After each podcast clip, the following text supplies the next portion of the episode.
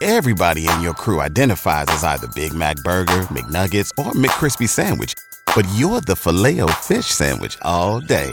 That crispy fish, that savory tartar sauce, that melty cheese, that pillowy bun. Yeah, you get it. Every time. And if you love the filet of fish, right now you can catch two of the classics you love for just $6. Limited time only. Price and participation may vary. Cannot be combined with any other offer. Single item at regular price. Ba da ba ba ba. Good morning, and welcome to A Penny for Your Thoughts with Brian Barnhart on News Talk 1400 and 93.9 FM WDWS. For nearly seven decades, Champaign Urbana's daily gathering spot for conversation, dialogue, and ideas. You can join it on the phone, via text, or online. Our phone number is 217 356 9397 or text us on the Castle Heating and Cooling text line 217 351 5357 or email us at talk at WDWS.com. Now, here's your host, Brian Barnhart. And good morning, everybody. Welcome to a penny for your thoughts. Great to have you with us. And a little rain overnight, a little bit anyway. First time in a while for that. And a high of 78 today as the sun pops back through here in the uh, fall time here in early October. 217 356 9397 is our number. Text line at 217 351 5357. Of course, you can email us talk at WDWS.com. Of course, we're in election season. Midterms are coming up. A lot of uh, political ads starting to crank up. A lot of discussion in the state of Illinois about the Safety Act that was passed in a lame duck session in early 2021. And uh, there's been a lot of discussion about what's in it, what's not in it, proposals to possibly change it, cash bail being uh, dropped, who's going to stay in jail with you know pretrial release, all of this stuff that I don't really fully understand. I mean, I I know bits and pieces of it, and I read this and I read that, but probably like you, and if you're like me, I get I get confused as to what's what. Well, uh, we've got a couple of folks that can maybe explain it to us and explain it about it. Maybe you've got some questions for them uh, and about them or so forth. And we'll do it uh, first hour. will be State Senator Scott Bennett from the legislative side.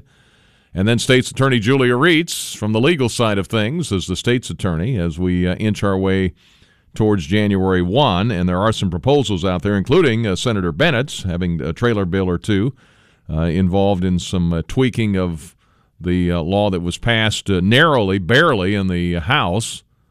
A lot of folks uh, voted against it. It was a very uh, tight vote, also in the Senate in the wee hours of the morning. And we'll talk to uh, Scott Bennett about the Safety Act, his trailer uh, bill that he is offering, what changes, what proposes, what he's hearing from judges, and all of that. And then again, on the state's attorney side, and a few state's attorneys in the state have filed a lawsuit against the uh, bill, against that uh, law that was signed by the governor, and trying to get it stopped or changed or altered or whatever the case may be. So, anyway, we'll get into that. So, if you have some questions, thoughts, comments, you can call in, text in, email in, whatever you're comfortable doing.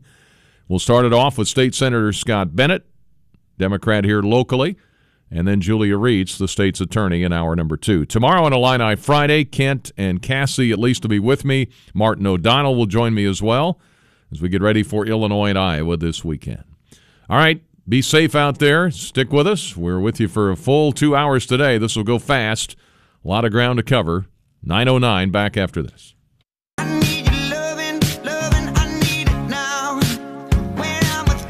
All right, on a penny for your thoughts here as we uh, get it started in hour number one. News Talk 1400 and 93.9 FM.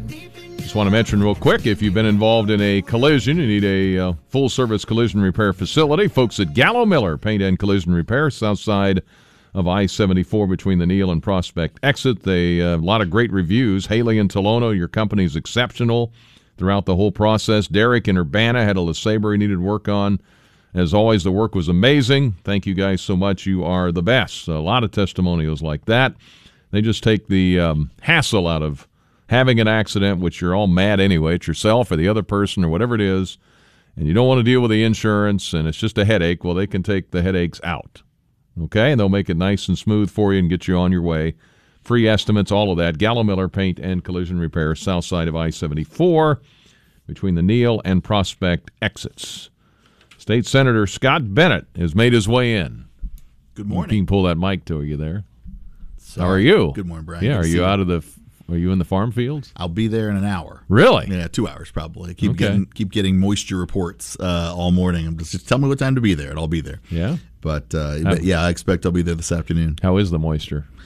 Well, they're a little worried about uh, the moisture was a little high earlier in the week uh, on the actual crops, but then they're worried that the um, where I have to pull the truck is too wet right now to Okay. be able to get out of the field once we leave. Oh, okay. So two kinds of moisture in this yeah. case. Yeah. Yeah. All right. Okay. All right. Well, uh, Scott is coming on with us today. We're going to uh, kind of zero in on the Safety Act. Mm-hmm. And uh, he, of course, uh, in the state legislature, we've got Julia Rietz coming in uh, in the second hour. So we got it from the political side. You were also an attorney, though. And we've got Julia, who knows this stuff very well, too. So I think we've got it covered on a kind of a complicated story, for sure. Definitely complicated. and- yeah, Yep. and and uh, the Safety Act kind of again remind people just the big umbrella of what the Safety Act was. Well, What- the Safety Act was a mammoth uh, bill that passed in January of 2021. Uh, it did a lot of different things, all related to criminal justice. Everything from um, require when uh, police body cams were to be used to addressing how police complaints would be filed and who would look at them. Uh, and then one component was called the Pretrial Fairness Act, which dealt with okay, now once someone comes into the system, um, what how are they dealt with? How is bond set? Um, and and just as kind of succinctly as I can make it, the idea was we're going to take cash out of the bond process. We're going to end cash bail. Um, and here's what that means: um, if a dangerous person commits a crime, no matter how much money they have, they should be in custody until their trial date. The Other side of that spectrum is the many people that commit um, ill-conceived but not necessarily uh, dangerous criminal offenses. Um, if they can't come up with hundred dollars, that doesn't make them a, a risk or not. Um, and so the idea is what we're trying to do is we've gotten kind of complacent in Illinois um, and just dropped back on the cash element. So if you go to arraignment court every day in our courthouse at one o'clock, um, the judge will hear kind of the person's criminal history, what they're accused that they did, and say, uh, "I'm going to set your bond at ten thousand dollars, which means you pay thousand dollars or ten percent to to get out."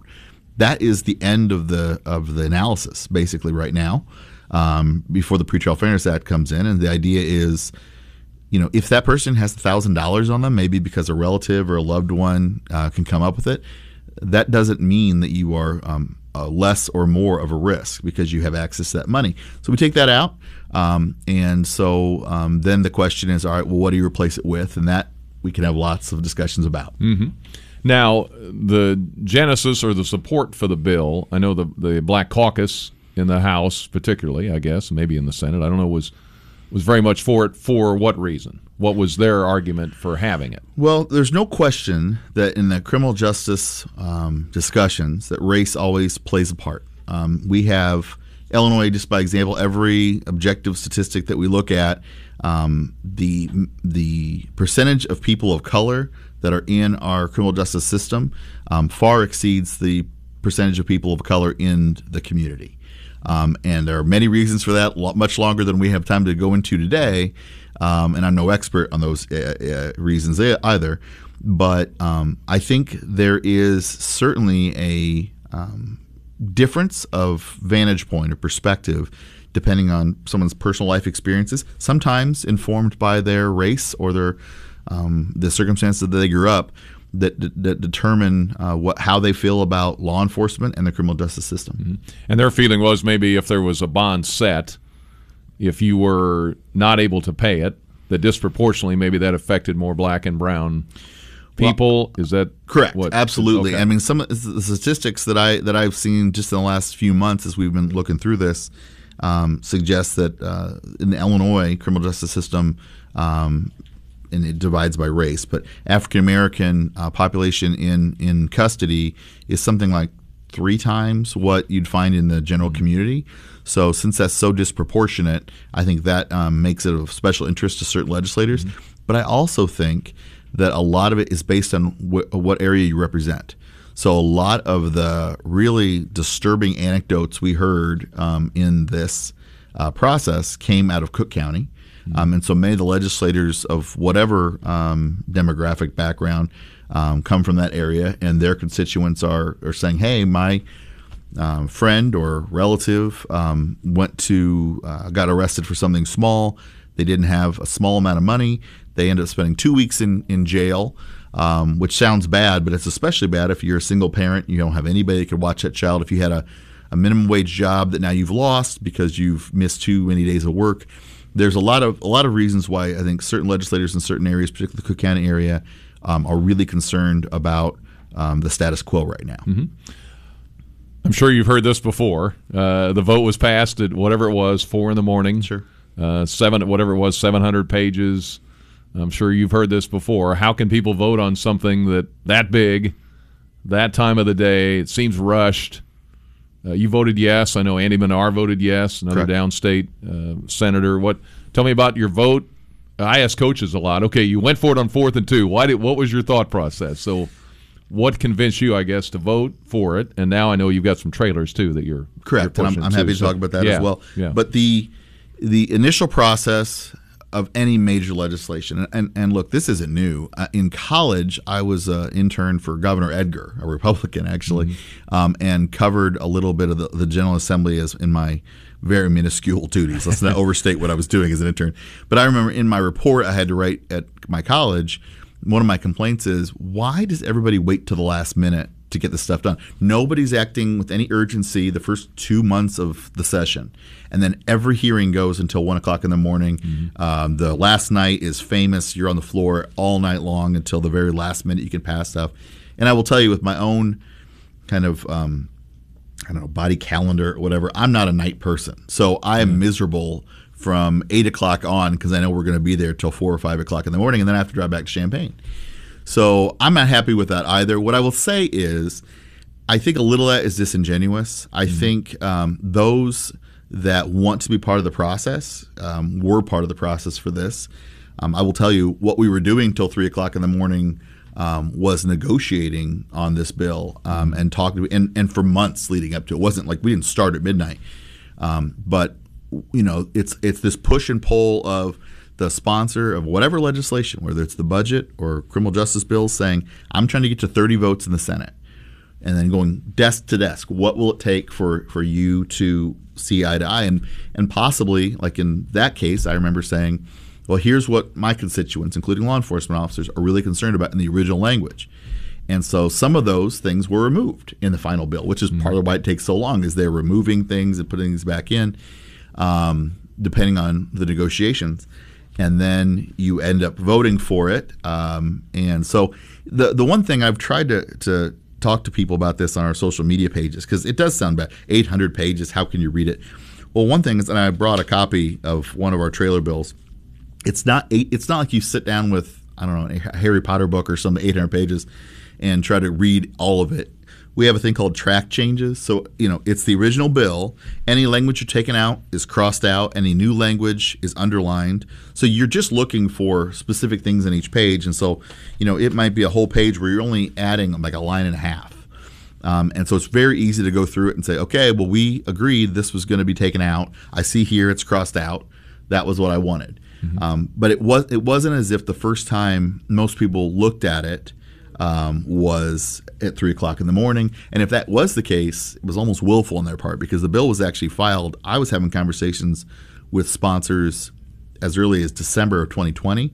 So those bills were filed. We have staffs that help us get up to speed on those, um, and it has to come through certain committees. So I don't think that's the most either honest or transparent way to say it. That's a convenient way to say it. Is well, I didn't have enough time to, to read it, but I have a feeling that no matter how much time, some of those people weren't planning on reading it or voting for it. and it's just kind of like a like an appendix, or I mean, it's like a um, what do we do when we wrote papers in college, where you do the as you're getting the bill, as you're getting the updates, then Yeah. you know you don't have to reread it all because you know Exactly these are the things that I'm concerned about. You change them for me, so now I'm voting yes. Exactly that- right. yeah, so okay. I'm looking in a specific section to make sure that um, when I asked for you to add the word or threat to the community, that that got in the bill in that section. Um, and it's not to say that you know there there aren't oversights when that happens. Um, but you know, and that's one of the things I think we try to address in one of the trailer bills that we filed is, you know, just like when you were doing anything last minute, but the budget we always see this. I did a big bill on on um, coal ash uh, pollutant in Vermilion County two years ago, and we had two trailer bills on that. Sometimes, like while you're negotiating a bill, something will come up like, oh, I wish we had a place to, to put this in, and either because it's too late in the session to go all the way through the committees again with it, mm-hmm. or because it doesn't fit naturally in the original bill. You just have to agree to say we're going to come back and address that in future legislation called trailer bills. All right, several texts and emails and calls. We're talking with State Senator Scott Bennett about mm-hmm. the Safety Act uh, on the trailers. Now, obviously, you talked to judges, you've talked to legal folks. Is that what prompted you to say on with the trailers to say, okay, now that I've let's clarify some more? Sure. In addition to well, what you had, and let's talk. This has got a lot of attention because there's so much attention on the cash bail portion, right? right? Mm-hmm. But the the trailer bill that I filed uh, last week, I think it was, yeah, um, is the third trailer bill to the Safety Act. The first, because the, the Safety Act had many bills in it, basically, big bills. And so they had three different effective dates when they would go into effect, right? That makes sense. Yeah. um, so we tried to, to take on those issues piecemeal um, and say, okay, the first trailer bill we're going to address was only the part of the bill that took effect in July 1 of that initial year, 2021. Mm-hmm. Then the second one we passed dealt with the part of the bill that took effect January 1 of the next year. And then finally, um, and no one was super excited about coming back to because I, I, need to describe what these are like. These are round robin, uh, 30 people around a table, or more recently around a Zoom putting forward like I represent the public defenders, I represent the state attorneys, I represent the sheriff's association. Here's why I hate what's on this page, and then somebody else must like it because they got in there in the first place, and then we discuss it and sometimes find a resolution, and sometimes go, well, it's clearly not going to get solved today. Could we table it till tomorrow's meeting? Um, and so that's part of it. Is I think when we said, all right, well, we've got this cash bail part coming it's uh, all spring we were talking about it um, informally at least and the idea was when you want to get the band back together uh, and talk about that portion of the bill um, and and you know now with uh, going into January one that calendar doesn't change right so mm-hmm. it's uh, now we're are down to the veto session which isn't unusual again legislators love to um, wait until the deadline which is frustrating for those watching and those in it but it's just a matter of until the urgency gets there, mm-hmm. you just don't see people willing to sit down and talk, unfortunately. Mm-hmm. Again, visiting with the state senator Scott Bennett. Uh, so, what specifically are a couple of the things you want to change or you're looking to change? Well, one of the big issues I think that has come up in my conversations with, with courts and clerks and, and uh, both public defenders and state's attorneys is the idea of what's called a detention net.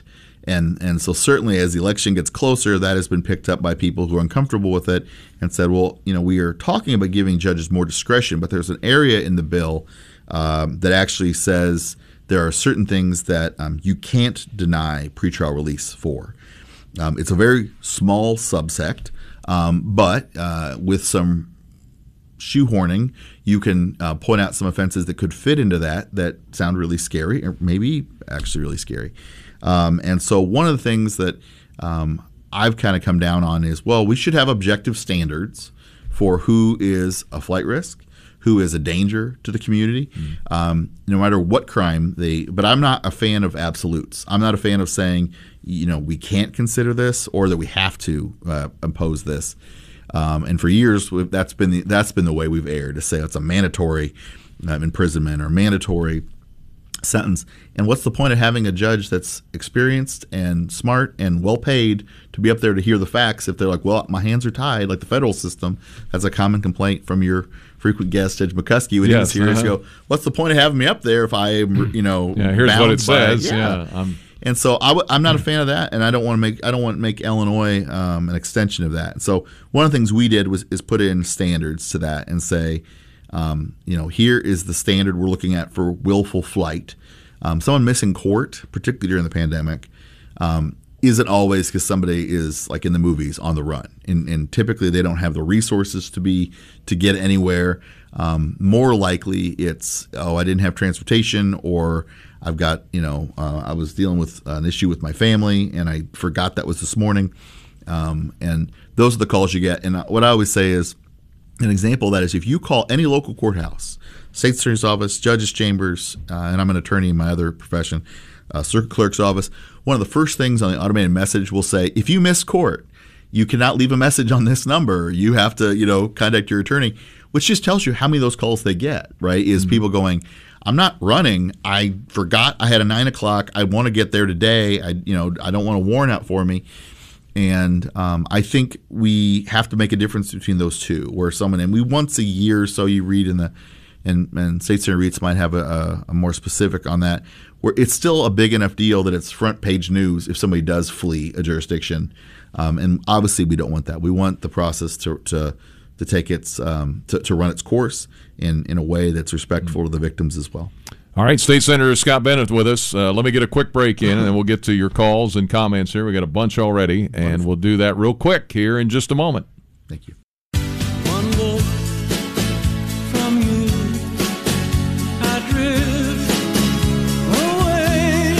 On a penny for your thoughts with State Senator Scott Bennett. Julia Rietz will join us in the next hour, so we're digging into the uh, Safety Act. So a lot of questions may overlap. 934. All right, let's see what people are thinking about here. Uh, Paul, go ahead. How are you? Good morning. Good morning. Uh, I'm in I'm in favor of this bill, and uh, your tweaks probably everything needs tweaking, but uh, unintended consequences are something that I'd like to ask you about, and I'd like to offer one. Mm-hmm. I think that one of the reasons the prosecutors are so against this is because plea bargaining will be undermined. I think it's called coercive plea bargaining by some critics of the system. So many people don't get their day in court because they're in a situation where they can't pay. They're going to lose their job. So they they take a plea for a lesser crime or something like that. I don't know exactly uh, how you're going to respond to that, but since so many cases are not adjudicated and they go to plea, people should have their day in court. What do you think? Hi, Paul. Well, I, I don't disagree with that at all. Um, for 20 years now, I've been a lawyer on both sides, prosecutor and defense side. Um, and um, I understand the, uh, the idea that um, some people often say, um, I only took that because it allowed me to get out of, out of custody. So think of it as a situation where somebody is in, in jail, uh, say for a domestic battery, and there's an offer made for um, uh, nobody's posted their, their bail um, and in cash and, and money. And so, um, if an offer is made to say time served and probation, um, that somebody says, "Well, I only took it because it, it, allowed me to get out that day." All right, but that wouldn't make any sense if it's a, uh, a more violent crime, or I shouldn't say more serious. Obviously, domestic battery is serious, but a crime that would necessitate a, um, a, a penitentiary stay, a prison stay um, wouldn't work for what you're describing. But for the lower level stuff, I, I can understand that concern.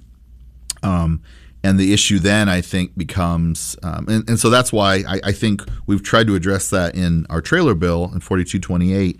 I, I think this, the goal is, is the same. Nobody wants to put, um, and I know you've called our office, and I, I think that it's the same, Paul. Um, and so uh, it's, you know, no one is trying to say no. We think cash is it's better to have cash in the system. Um, I could spend plenty of time talking about people that were were charged with extremely dangerous, violent offenses that had some relative um, that mortgaged their house or had farmland or had a, uh, or certainly didn't believe they were guilty of it and showed up at the courthouse with a bag full of money. Um, and they were released that day, but they are still the same danger either way. Um, no one wants to put cash back into the system. The idea is, I think, if we can if we can start with the assumption that no matter how much money you have, it doesn't make you less or more of a danger to the community then I think we'll be able to get to a good spot. I think there are a lot of people that don't think anybody should be in custody. Um, and then I think there are those that don't want to see people released for any reason um, and for a variety of reasons. Um, and they feel safer if everybody's in custody until they get their tax bill and realize that um, somebody's got to pay for all that. Uh, but the um, I think the the trailer bill that we put in in 4228 and there's ongoing negotiations on it.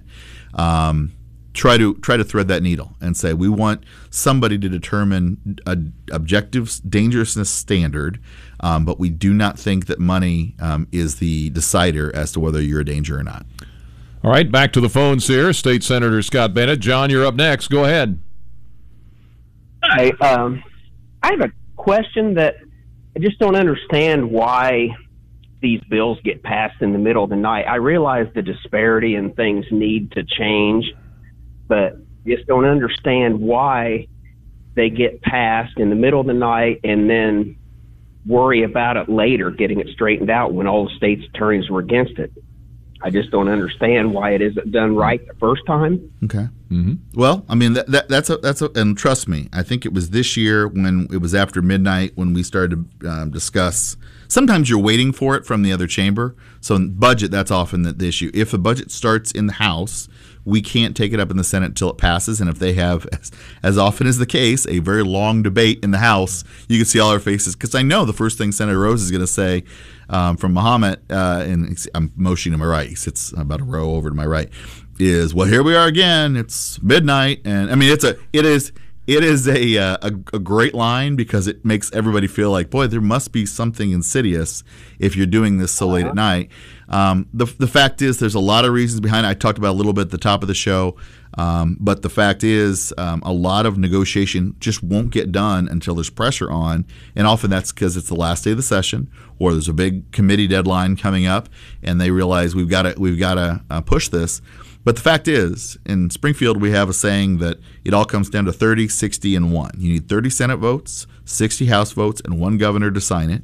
Um, and when the people pushing a bill, and this was true of any bill I've ever done, when I've got to that number, I'm pushing for it to go. And I don't care if it's midnight or one o'clock in the morning, because tomorrow somebody might get sick. Um, tomorrow, tomorrow somebody might change their mind, and then I don't have 30 votes anymore. So when you when you were to the point where you feel like all this work now I've convinced the number of votes I need to get, um, that sponsor is typically pushing for less sleep and more um, action on the on mm. the legislative floor. All right, John. Okay. Thanks, John. Thank you. Yeah. yeah, I think, and with some people though, I think what they, um, and I'm sure you've heard this too. I mean, it was a lame duck session mm-hmm. right before. I mean, in the wee hours of the morning. Sure. And people, I think people jumped to the conclusion that well, there must be something nefarious up if that's what's going on. Uh, and yeah. and, and I understand because I think that was part of what we worried would would happen too. Because then you don't have to talk about the and and that is I'm so ha- happy that you invited me on, Brian, because I mean when we talk about can we agree on these standards that cash shouldn't doesn't keep you safer most people of all backgrounds when i say that to somebody if i have the time go no that makes sense mm-hmm. and that's hard to argue so instead you go well it's just going to be a revolving door it's going to let people right out there's nothing that can hold them i'm like well that's simply not true it's just not cash but then you start saying you know you arguing a different what's called a straw man debate. You're not arguing the, the points, the merits. You're saying, well, let's talk about this over here. Can you defend at four o'clock in the morning? Like, I would prefer not to be doing it, quite honestly, but I don't. I don't make the schedule. Um, I would just there. like to be asleep by you know ten o'clock at night, preferably. But although I will say this, um, in my office uh, before in the, in the Capitol before we got uh, moved, um, I had a really really small couch, and one of the staffers came in just this spring and said, "Oh, can I sit on your couch?" And I said, "Well, that's the couch I got about 45 minutes of sleep on in the last night of the tw- uh, lame duck in 2021." And he looked at me and laughed. He goes, "Oh, you guys got to sleep." You know, I was like, I was like, I hadn't thought about that. We were the ones saying we want this in the bill, and then they had to go out and get it in the bill, right, to actually do that work. So even the, you know, whether it's staff or legislators or constituents, nobody's happy with that process, but it's been going on for a real long time. Hmm. All right, State Senator Scott Bennett with us. Mark, go ahead.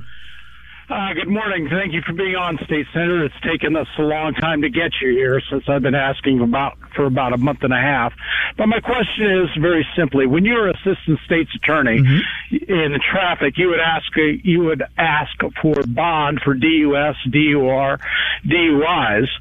Why didn't you just ask for an ROR?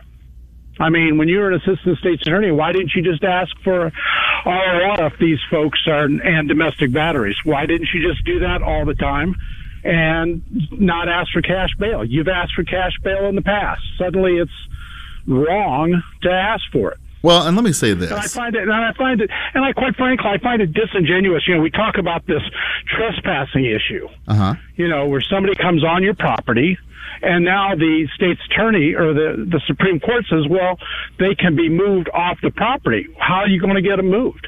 You going to put them in a squad car when then they'd be under arrest?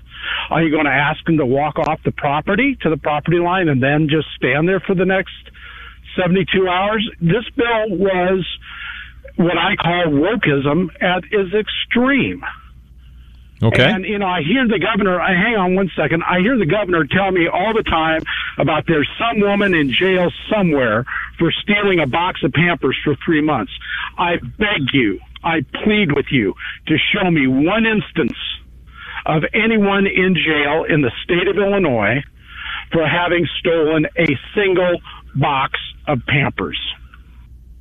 Okay. Well, Mark, Well, you, you okay. clearly have more access.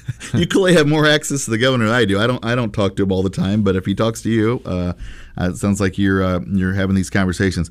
Look, I don't know. I don't know about that specific instance of the three months. We hear a lot of anecdotes about people that get forgotten about in the system that we get that get overlooked.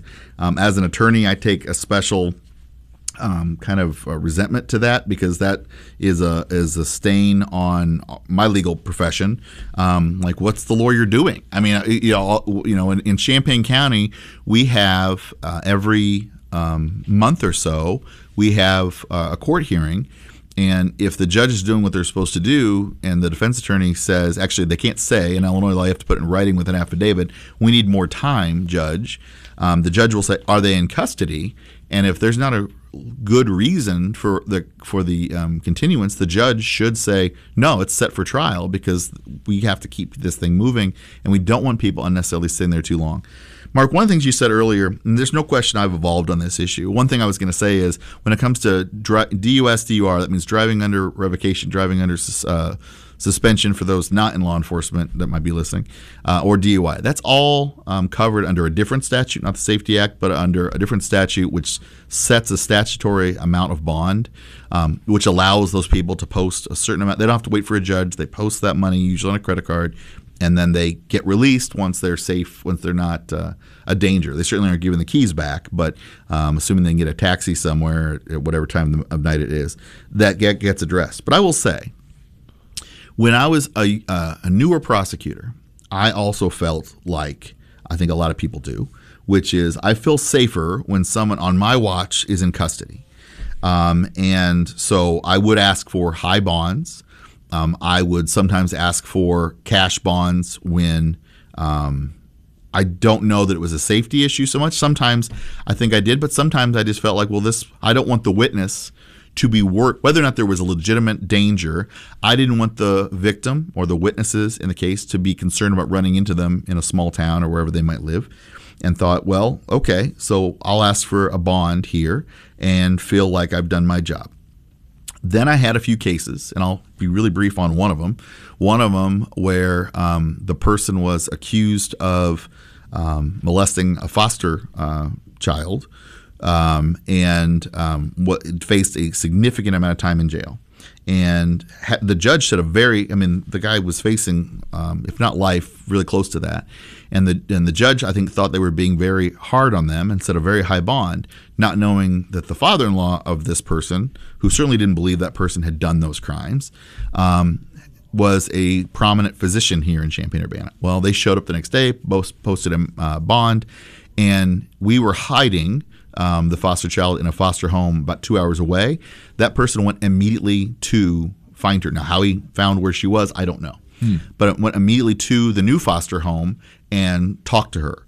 Um, thank goodness didn't try to hurt her.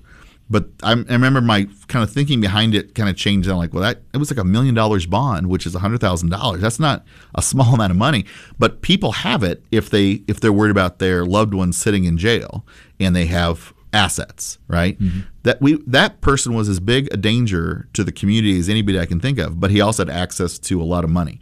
Bond did not keep that victim or any other victim any safer, um, and I'd rather judges have more more discretion than just setting a money amount. Yeah. Is Illinois the only state right now that is looking to do this? As far Cal- as you know, California has done some Okay. things. Uh, I know Senator Rose kind of pointed that out earlier in the week.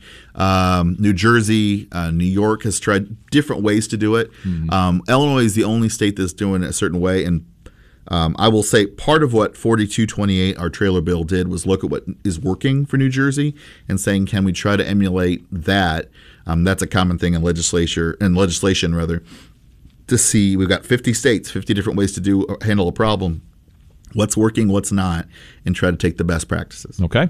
Uh, with State Senator Scott Bennett, 948. Mark is up next. Hi, Mark. Hi there, Senator Ben. How are you today? I'm I have I'm good. Thanks for question. calling. You know, since you've taken office, I want to know how you made our lives better and how any Democrat has. How, you know, inflation is higher, crime is higher, everything is worse in our life since you've been elected, and you voted for all these. So why should we vote for you again? Okay. That's a little uh, slightly off topic, but Yeah, somewhat, a little, bit. a little yeah. bit. And, Yeah. uh, but Mark, I here's what I'll say. This isn't a this isn't a campaign uh, stop. I'm here to talk about legislation. One thing that I can I can certainly say we are proud of in the, um, I guess I've been in office about seven years, is the financial aspect. When I came in. Um, the discussion was how poorly Illinois was run as, as a fiscal unit, right? And so people would call into this show and call my office and say, I pay my bills at home. Why don't you pay your bills? Well, in part, it was because we had a governor, then Governor Rauner, and a legislature that wouldn't meet, wouldn't agree on the budget. And so money kept getting spent um, because of court decrees, but there wasn't an agreement as to the revenue coming in. We ended up with, um, if you were a vendor to the state, in particular, if you're a healthcare provider like Carl and you have a lot of state employees that are using your services, that meant the state was like a year, sometimes a year and a half behind in paying its bills, and the and the bill backlog got up to almost twenty billion dollars. Um, we have worked really, really hard since that time. I think we are down now to about a billion and a half, which is a lot, but we are essentially to a what is what is considered a normal uh, billing cycle. A vendor will submit a bill to the state, and two or three weeks later, they get their money back. They don't. It isn't a big question mark as to when that money will arrive. So whether you're a dentist, a doctor, a, um, uh, you know, pharmacy, what what have you here in Champaign, um, there's some reliability. Also, uh, we've put um, a billion dollars in the rainy day fund, knowing that um, there will be hiccups, including a pandemic, that will that will come about as we're as we're going along. Illinois has not exactly set money aside um, in the past, and so um, that's one of the things that we're proud of. And of course, you know, this year alone, we are doing what typically, I mean, you, you ask about it on a partisan stand.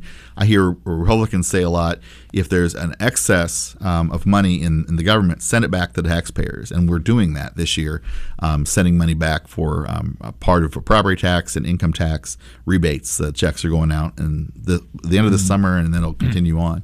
So there are several things I think we can point to. And our credit, I mean, our credit um, rating has gone up six times in the last four years. Um, so by all these kind of objective accounts, I mean, you might not like because based on your own political view, um, you may not like some of the bills we've passed, but some of the things that aren't partisan, just simply, are we paying our bills? Are we um, are are we setting the state up for to be um, better off in the future financially? I think it's clear we are. All right, quick break. State Senator Scott Bennett here in our final moments. Julia Rietz coming up after 10 in just a moment.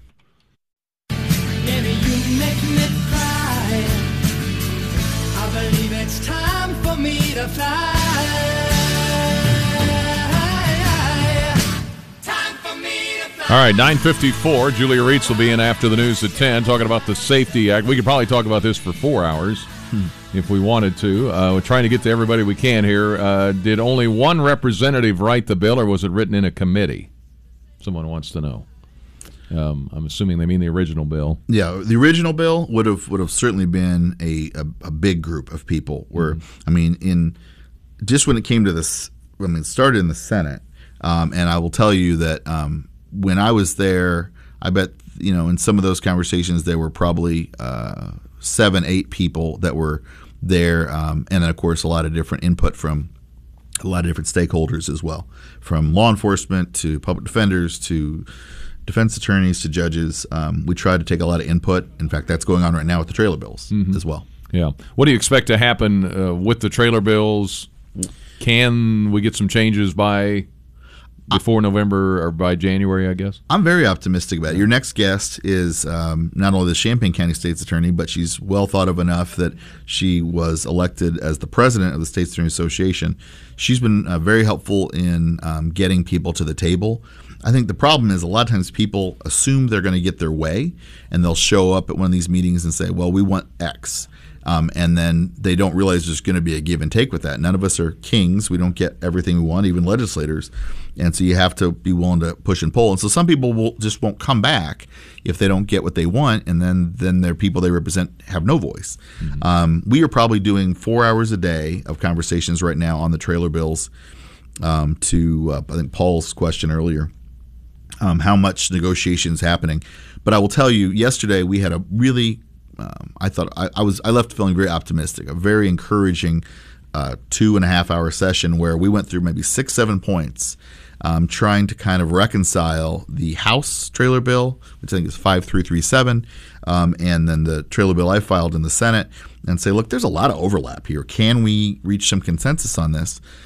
Because even if if I said no, I'm going to have it my way, I'm going to have my trailer bills going with no changes is going in. I got to get the House of Representatives to vote for it too, and so it would be better to have some kind of consensus coming in to those who aren't spending four hours a day on it. They go, okay, well, I know Representative Slaughter um, negotiated in some of these, and he's a, vo- a leader um, in the House on these issues. Um, and you know, we'll see if uh, my my um, presence there hurts my bill in any way with uh, with my members uh, in the Senate. And then um, we'll we'll see if we can get something. But but I, I felt very very optimistic yesterday. I felt like we were not that far apart, and I think that phrase mm, State Senator Rietz was there, um, so you can ask her about her specific impressions as well. But the phrase "I don't think we're that far apart" um, came up multiple times throughout the two hours. So if it can get passed, it would be passed in the veto session. It would require a right? supermajority Yeah. in both houses, in uh, the House and the Senate, in the veto session, which is in November, and the governor would have to sign it.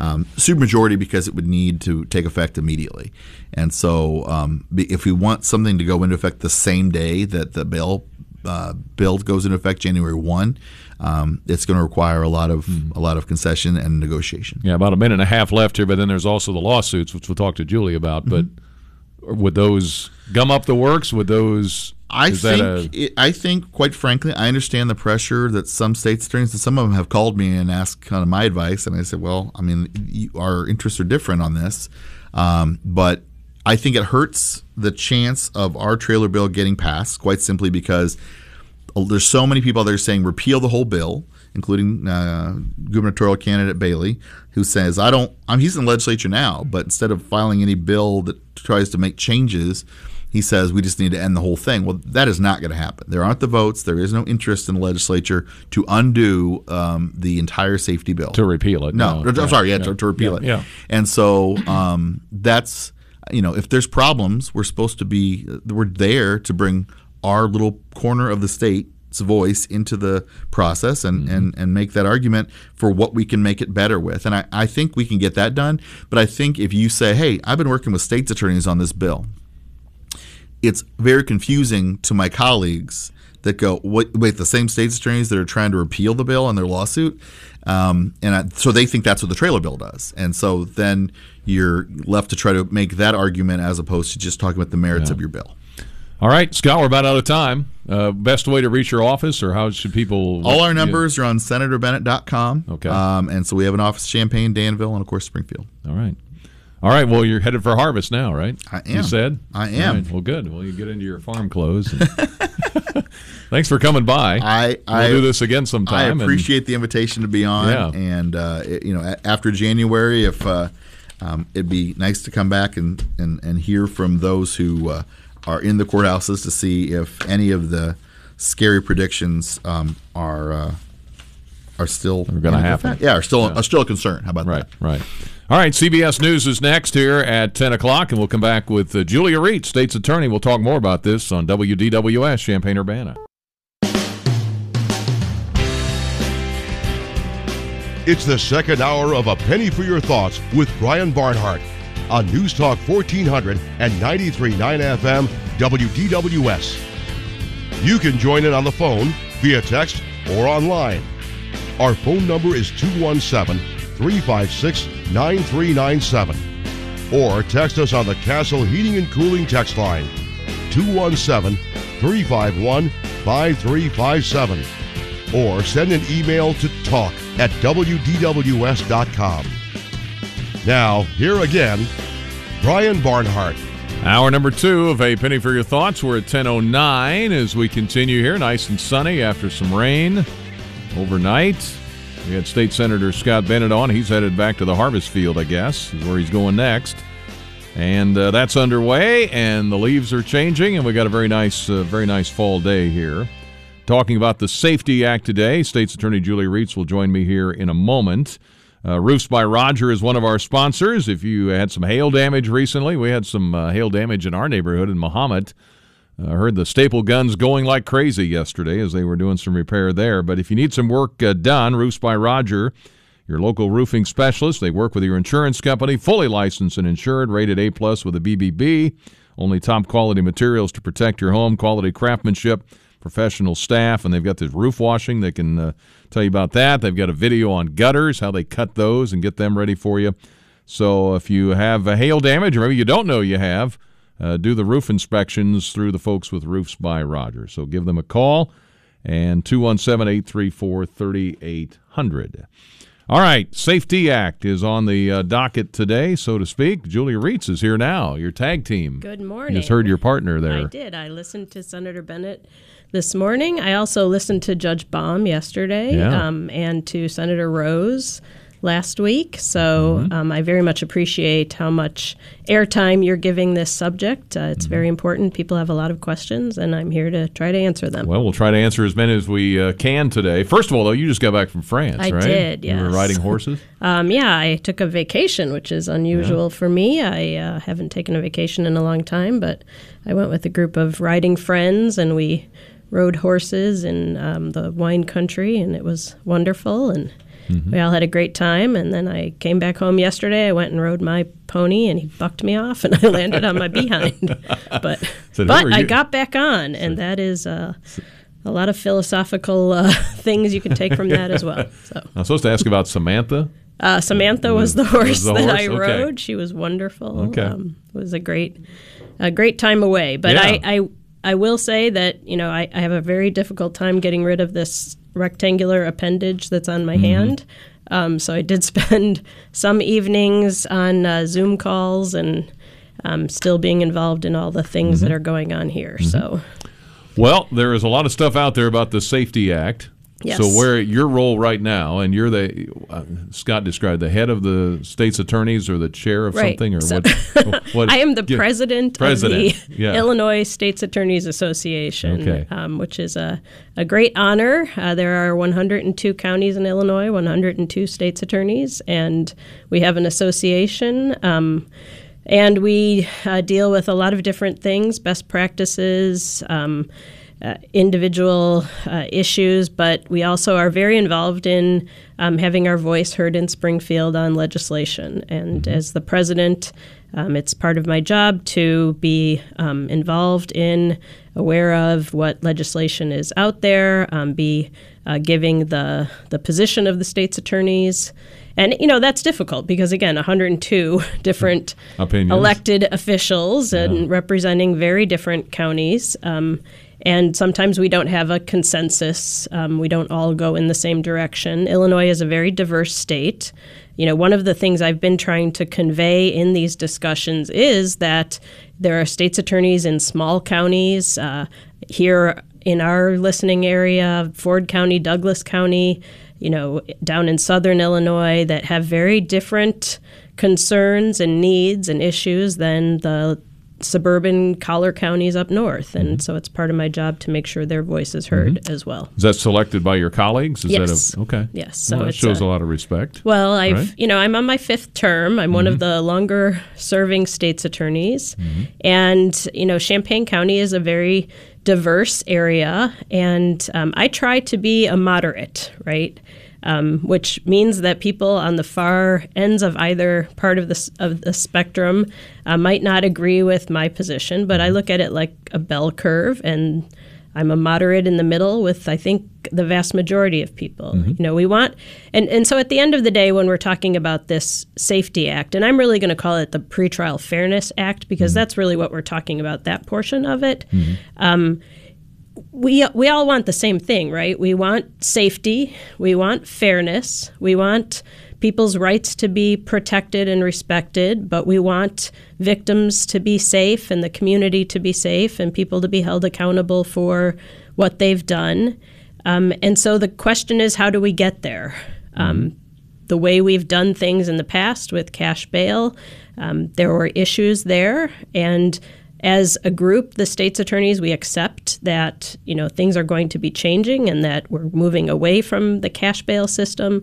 But the question is now moving forward, how do we make this new system work um, for the the very diverse population of the state of Illinois? When you first heard all of the talk about this bill getting passed originally in January of 21, did you have any involvement beforehand, or is it a case of once the bill came to the Mhm. floor and was voted on, did you more input after, or Well, so I had testified at a committee hearing months before, which was a Zoom hearing because of COVID. Um, and I was not involved in, I wasn't the president at the time that the bill itself was um, passed and the, you know, overnight discussions that you talked about with Mhm. Senator Bennett. But other um, state's attorneys, um, Jim Glasgow from Will County was the president of the association at that time. Bob Berlin from DuPage County was very involved in the discussions during that overnight session. Um, so our voice was heard, and Senator Bennett, particularly, um, heard our concerns, and he was able to get, and law enforcement's concern, was able to get some things changed during those overnight conversations um, that were favorable to us and to law enforcement. And so he voted yes because he was able to get some things changed. So we were in those discussions, and by we, I mean the collective states attorneys at that time. And we have been since that time, just as far as um, the trailer bills that have been passed and all of the Mhm. other uh, you know discussions. And so now, as the president of the association, um, I am very involved in the discussions that are going on now. So we've focused on the pretrial um, hearing act Mhm. and the cash bail bonds, which has been the biggest point of discussion and all Right. that. Um, what's your biggest concern? What's it been, I guess? And are you satisfied that it's been Right. helped, I guess? Well, what I always think when I hear the the let's call them the proponents of this new system speaking, and it's a political time, right? We're pre-election, so um, people are using sound bites, and they're you know, and so when I hear people, when I hear proponents say, you know, the the the focus is on the risk to the community. Um, I want to say, I don't think you really read all the language um, because that's not really what it's. It doesn't really say what you say it says, you Mhm. know. Okay. Which is kind of a complicated, You know, when you say proponents, proponents of the original right? act? Okay. Of the, Okay. the original act, Okay. you know, um, because because there is a what Senator Bennett called the detention net.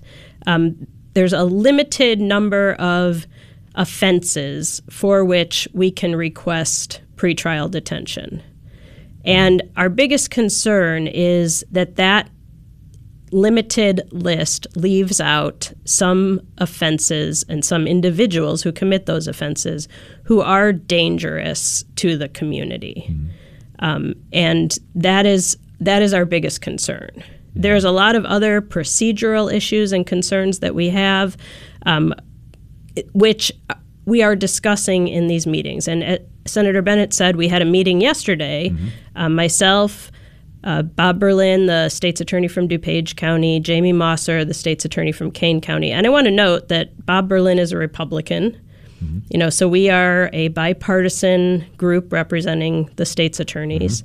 Um, we are involved in those discussions. We were invited to meet with uh, senators and representatives on the Democratic side, as well as um, advocates, I'll call them proponents of the original concepts, uh, public defenders, and law enforcement leaders. Uh, Jim Kaitschuk from the Sheriff's Association, the president of the Chiefs Association, you know, so we're all involved in these discussions, and we had very good progress yesterday where we, the the working people, the you know, my People that have the- to right, enforce all the this. public defenders, the law enforcement, the legislators basically sat and listened to us talk through our concerns on either side. And as Senator Bennett said, mo- most of the time the response was, you know, we're really not that far apart. We're just parsing language or that sort of thing. Hmm. Okay. You know, so I'm very hopeful that we're going to get this resolved with Senator Bennett's bill, which I am a strong supporter of, or some negotiated variety of that. Well, as you say, it is political season. I'm just going to read you a couple of things, and here's where like I get confused, okay? Yeah. Because I hear, I hear all this, and I'm like, okay, well, I don't know who's who's telling me the right stuff. Uh, one representative uh, says on January 1st, the state of Illinois will eliminate its cash bail system. Starting next year, Illinois' non-detainable offenses will include aggravated battery, aggravated DUI, aggravated fleeing, arson, burglary, drug-induced homicide, intimidation, kidnapping, robbery, second-degree murder, and threatening a public official. Okay, that's what one representative says. Right. And then I go uh, to uh, another article that says anyone charged with a, the claim is anyone charged with a non detainable offense will be released immediately after arrest. See the graphic below, and it's the same things I read. And the fact is, it says the Safety Act does not create any non detainable offenses. Illinois law has no such thing.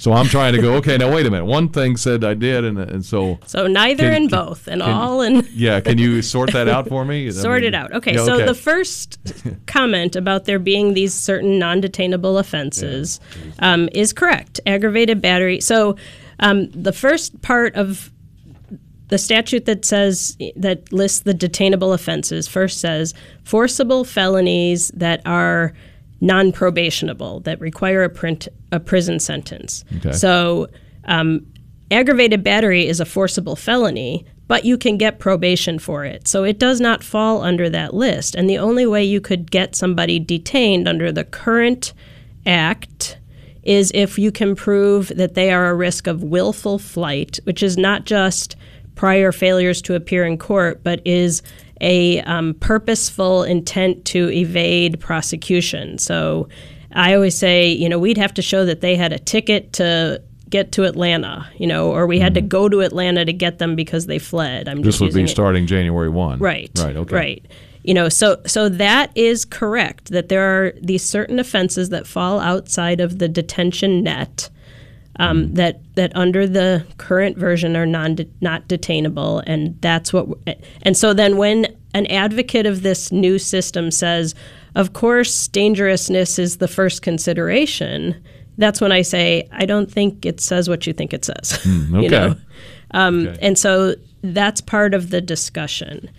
Um, the second part that you said, anyone charged with a non detainable offense will be released immediately after arrest, that is not exactly correct because one good thing about this new legislation is that it created this state agency of um, people who are so they're going to the, so people who are charged with a non-detainable offense under the current act are still going can be arrested can be held can be brought to court and a judge can order them to comply with conditions of release. And there is a state agency, and here in Champaign County, we already have six people who have been hired by the state agency who are already starting to work, and they're doing uh, reports for us pre prior to that hearing, and I've read a couple of the uh, reports that they're starting to write, and they're very comprehensive. They have a lot of information. They're talking to the defendant. They're going to check uh, re- employment history, all kinds of things, and those people are going to provide that report to us and the defense and the court, and the court can order them to report to those people, can order home confinement, can order them to get um, drug testing, you know, all kinds of things. They're going to be monitored by that um, that group of in, of uh, pre pre detention um, officers. Okay. So so it's not just that they're going to be released immediately after arrest. Um, and then if they don't comply with that those conditions, there's a whole process that goes into play um, to bring them back and potentially hold them Hmm. um, i- in any case. Yeah. See, I get so. Yeah, it's you very can see where complex. I get into. Yeah, absolutely. And again, you know, we're in a political time right now, and people are using, you know, sound bites and, you know. This is my position and vote for me and that sort of thing. Mm-hmm. And, you know, nothing's going to happen legislatively until after the election and then in the veto session. right. So now we're in the discussion process of the phase. Because one of the things you'll hear in the political ads is that on January 1st, the prisons are going to open up and all these people are going to be running around. Well, I mean, that's it- a whole question. You yeah. know, we are actually try, dis- suggesting that maybe we push this back Mm-hmm. if we're not ready. You know, if across the state judges and the system isn't ready to go on January 1st, Mm-hmm. potentially we push it back while we're continuing these discussions. Um, there are some counties that have been pilot counties who are trying to work on this and are saying, you know, we're ready or we're not ready. Uh, that's going to be very influential. But the other one of the other big questions is: Is this prospective, meaning offenses?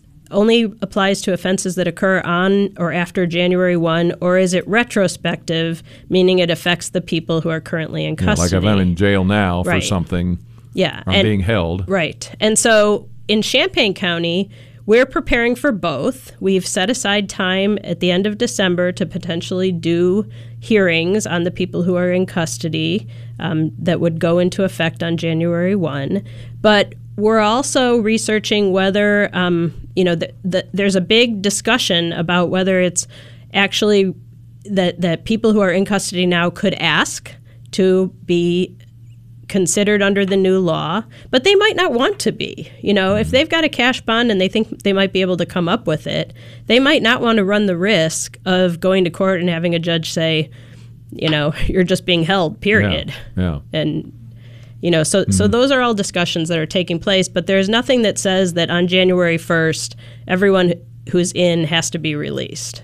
Yeah. That's just not That's an not true. exaggeration. Absolutely. Yeah. All right. Julia Rietz is with us. Ten twenty-five. She'll be with us till eleven. Let me get a break in. Back with more, and we'll continue. Callers, uh, hang on, and texters as well. Back in a moment.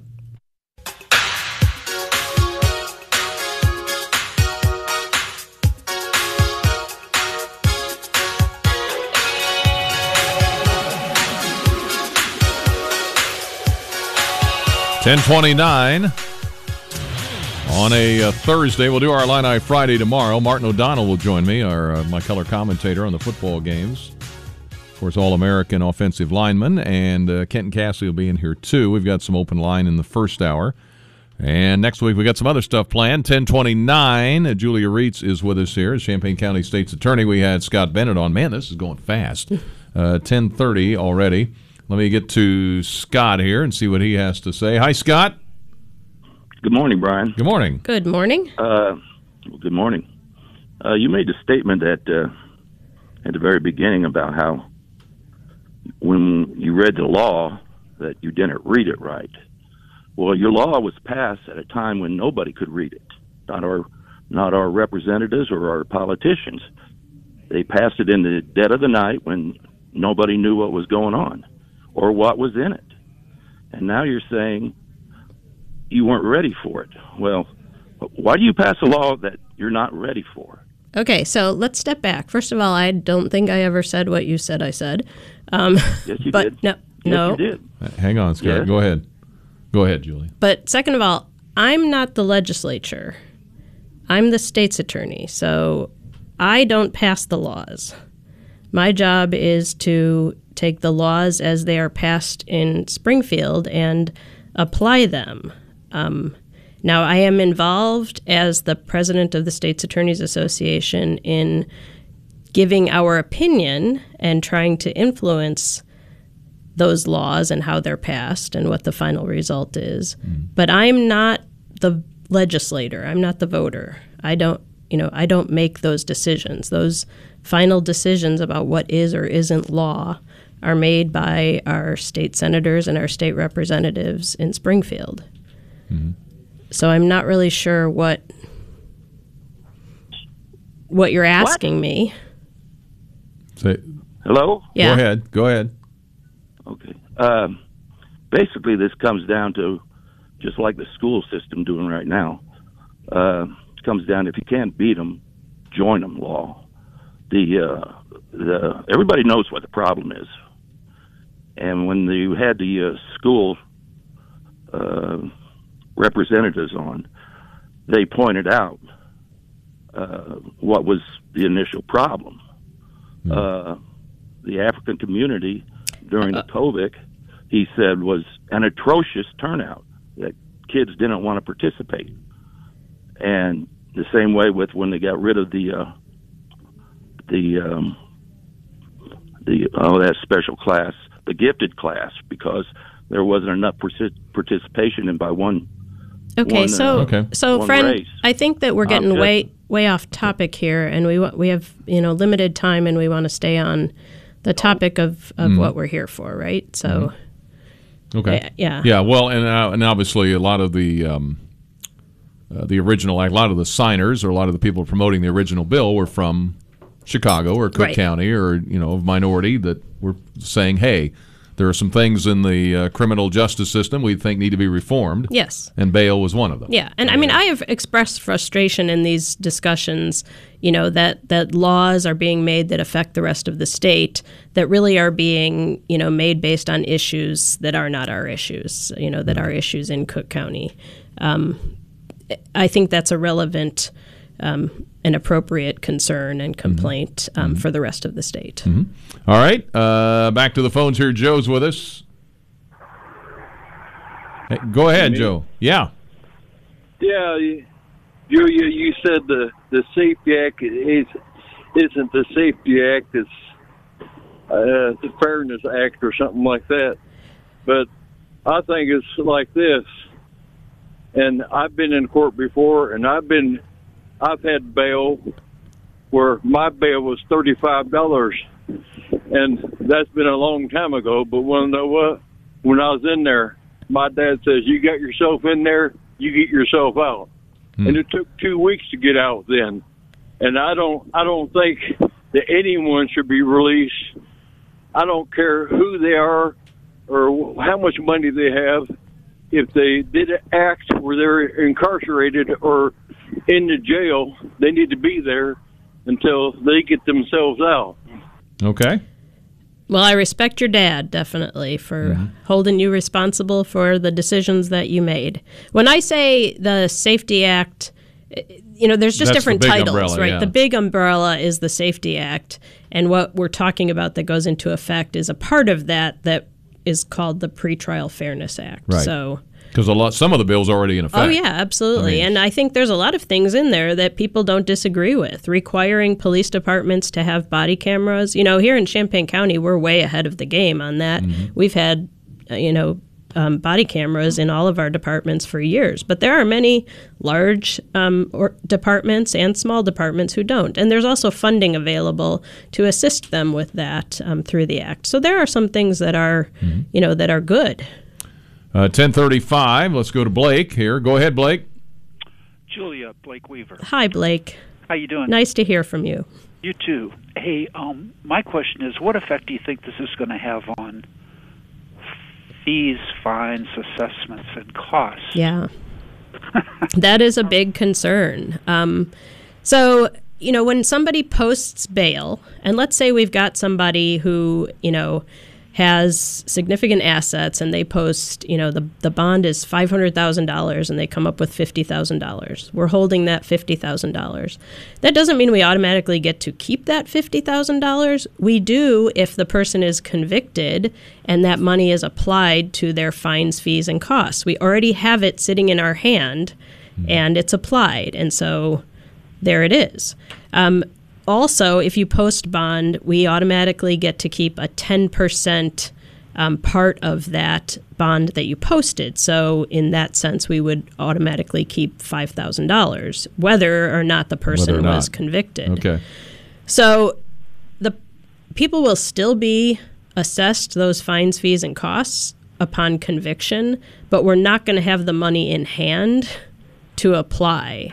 Okay. And so we're going to have to, you know, they're they're either going to have to pay them, um, or we're going to have to go after them. We do have a collections agency that we work with um, that will you know have to have to col- collect in the way that you do. Um, but it is a big concern, Blake, um, and you know it's definitely a big concern because a lot of parts of the criminal justice system and other organizations in the state are funded through criminal fines, fees, and costs. And one thing that we're talking with the legislatures is how, you know, is the funding mechanisms for these things and how to replace that lost revenue. Um, happily, there's a report out that we're doing really, really well in the state. And so we're pointing out to them, you know, the state has the funding and you're going to have to fund, you know, the things that, that, that are we're, be, we're losing by not having that cash bail on hand. Well, that seems to be a significant number in Yes. a lot of cases that I see. And Absolutely.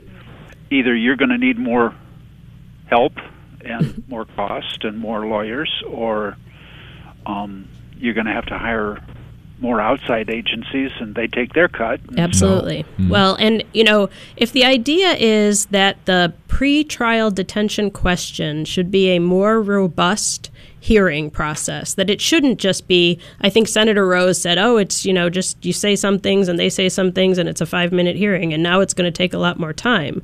Well, I think philosophically, Blake, you know, you can tell me what your opinion is, but it makes sense that at that beginning stage, when you're deciding whether somebody's liberty is going to be taken away from them before they've been proven guilty beyond a reasonable doubt, it probably should be a bit more of a robust proceeding, you know.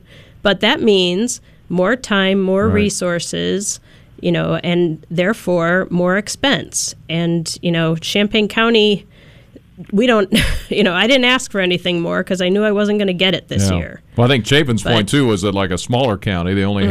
have one or two people to do that, and right and how so, are they going to get that done? yeah. and so these are all legitimate concerns and questions that we all have. And that's why we look to the counties that have been pilot program counties. And my friend jamie mosser the state's attorney in kane county is a pilot program.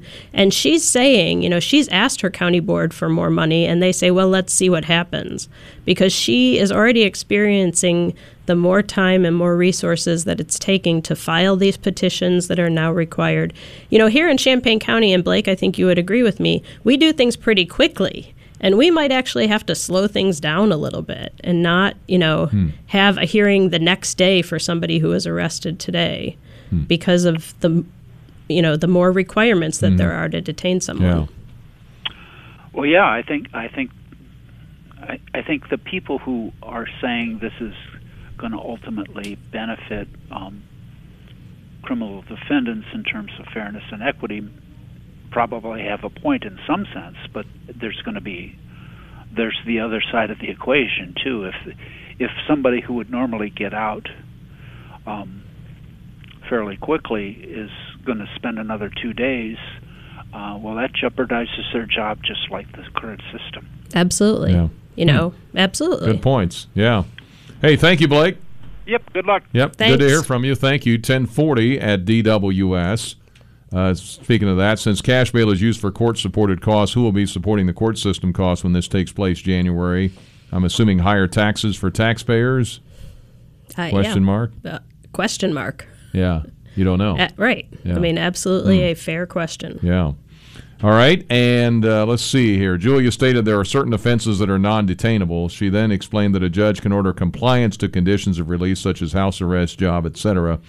Does the judge order compliance conditions after the person who's been charged with a crime has been let go?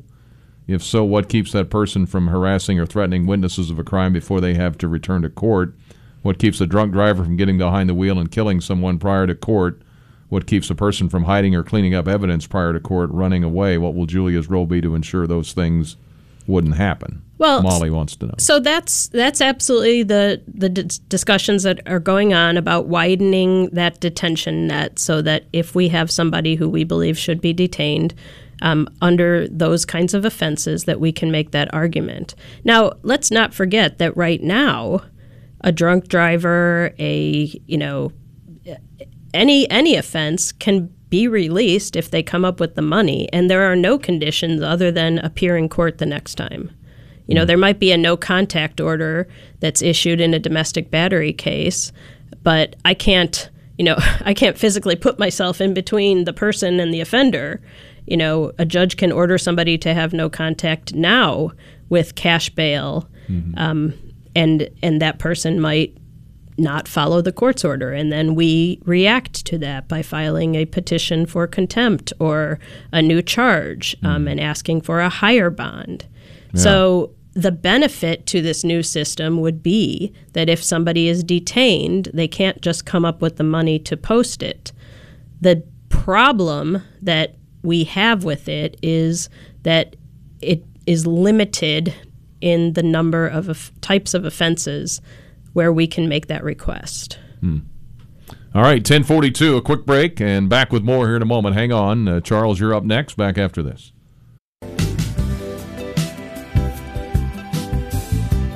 All right, we've been digging into the Safety Act, or at least the pretrial part of all of this, with State's Attorney Julia Rietz. We had Scott Bennett on in the uh, first hour. 217 356 9397. One thing we have heard about is lawsuits. Different uh, Mhm. Vermilion County State's Attorney either joined one or filed Mhm. one or whatever it is. So, what's Right. going on there? And- So, as the association, we're taking a two pronged approach, I'll call it. Okay. Um, so, some of us are focusing on legislative changes, and then others have proceeded with lawsuits that they've filed on behalf of their sheriffs generally and them, you know, in, in their individual counties. And what's going to happen is all of those lawsuits are going to be consolidated, um, likely in Sangamon County in Springfield. Um, the lawsuits name the governor and the attorney general as defendants, and so because of that, they would be consolidated either in Sangamon County or Cook County. Um, the plan, the you know, the plan is Sangamon County, and then um, they would all be heard under the um, the through the work of the Sangamon County State's Attorney Dan Wright um, in Sangamon County Court, and then because there are constitutional issues, they would you know then go up to the Supreme Court immediately. There's not really a time frame on that right now, No. um, but uh, if if there is success in the litigation side, any county who hadn't already joined, you know, can certainly file and join in or request, you know, that their individual court follow the rulings, you know, or certainly if there's a constitutional issue. That's going to cover the entire state. So we're not, you know, in Champaign County, we're not losing out on anything by not filing litigation at this time. Um, but what we are doing is gaining m- my having a seat at the table when we're discussing um, changes. And I think we have to look at this politically. You know, Scott talked about the numbers that you have to look at, and you know the the the legislators who pushed this and passed it originally, they are in the majority. You know, and so we have to proceed with awareness of that. We can't go in and say, "I demand this," you know, because You're gonna they're lose. just gonna, right. I mean, Yeah. we've all bought cars, right? Like Right. we understand, you know, that we don't go in and say, "I demand this," and the car dealer says, "Well, too bad for you," you know. Yeah. How Um, I badly do you want the car? This is negotiation in Right. a lot of ways, and so Right. we have to understand, you know, where we where we stand yeah, um, for in sure. that process. All right, 1048. Charles is up next. Hi, Charles. Hi. Hello. Hello. What do you got for us? The Safety Act uh, doesn't sound too safe to me. Well, It's a cashless bail system, huh? Yeah. So, um, so uh, you said that there's non-detainable charges that, like uh, aggravated battery and uh, second-degree murder, Right. that potentially dangerous people can Absolutely. get out before their trial. Well, okay, so again, currently, all those potentially dangerous people can get out before their trial because they pay enough bail. They can, if they come up with the money, they can post the money and be out. You know, we, I mean, we ask for very high bonds in a lot of cases, and sometimes we're very surprised by the fact that somebody manages to come up with the money, um, and frustrated, frankly. And so the cashless the the cashless bail system would either be detained or not detained. And so I I like it in the sense that for people who are very dangerous, if it's a detainable offense, and there's a lot of really serious offenses that are detainable offenses, you're in, and there's no opportunity for you to post money to get out. So, Senator Bennett talked about a case that he handled when he was a prosecutor, and he was a great prosecutor when it came to child sexual abuse cases. And he had a case where somebody, you know, managed to post bond on one of his child sexual abuse cases. And that would be a non detainable offense. So, you sexually abuse a child, you're going to sit in jail until your trial, and there's no possibility for you to post money to get out. So, from that perspective, it's a good thing. And it's the way the federal system works. It works in New Jersey very well. But the difference between New Jersey and what the legislature has created here is that in New Jersey, any offense can be detainable. There's a catch all.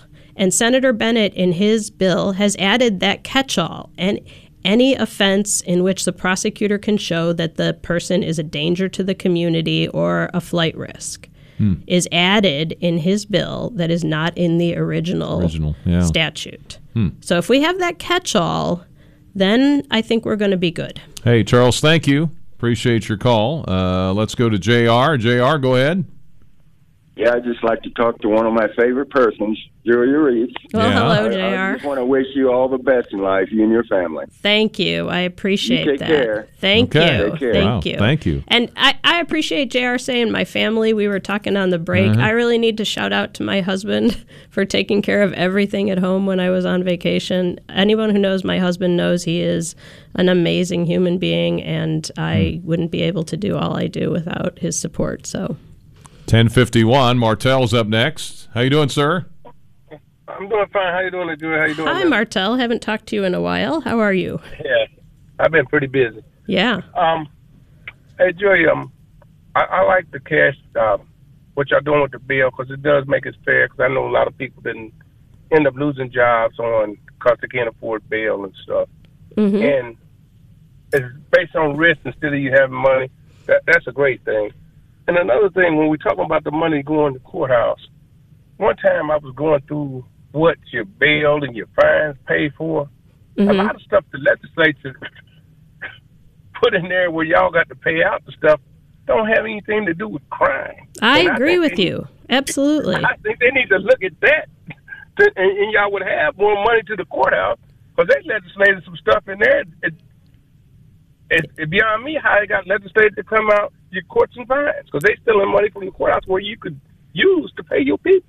Yeah, hmm. no, I agree with you. There's all kinds of state funds. You know, if you break down the fines, fees, and costs, there's ten dollars that go here and fifteen dollars that go there, and a lot of it, you know, is is state programs that the legislature should be funding.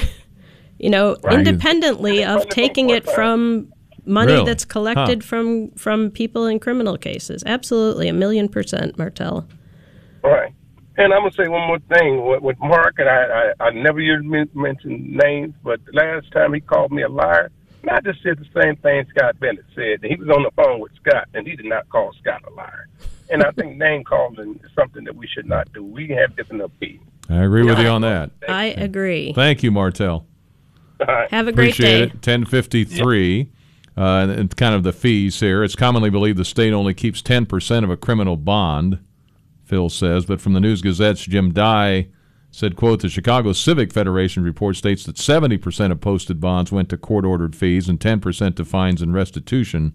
Roughly 20% was refunded to the person posting the bond so as or their lawyer, unquote. Can the state's attorney tell us if that's true? Well, I don't. I mean, I don't have the numbers in front of me, and I don't know whether they're looking at that as a whole. Because again, you know, if you are if your case is dismissed or you're found not guilty, then everything other than the ten percent is refunded to you. Now, some defense attorneys take what's called a bond assignment instead of money, and so if you post bond, your defense your private defense attorney will file a bond assignment saying I'm going to get paid out of what money is posted here. Hmm. And so if you're found not guilty or your case is dismissed, but that's how you're paying your lawyer, then that money's going to go to the lawyer. Hmm. Um, but if you're convicted, then we're going to first take out, you know, the fi- the assessed fines, fees, and costs, and then you know, if there's anything left over, you'll get that back. Hmm. And if there's not anything left over, you owe, you know, that remainder. That remaining amount. Okay, 1055. Back with Julia Rietz here. Final segment next.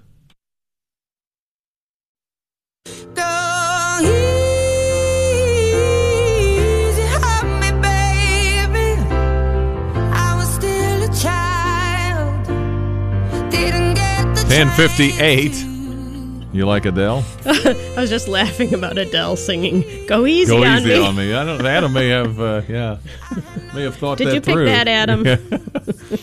uh, couple of minutes to go here with State's Attorney Julia Rietz. One thing that's come up is the removal of people from property. I've heard, Right. you know, hey, they're in my swimming pool and I can't get rid of them, for instance. Yes. What?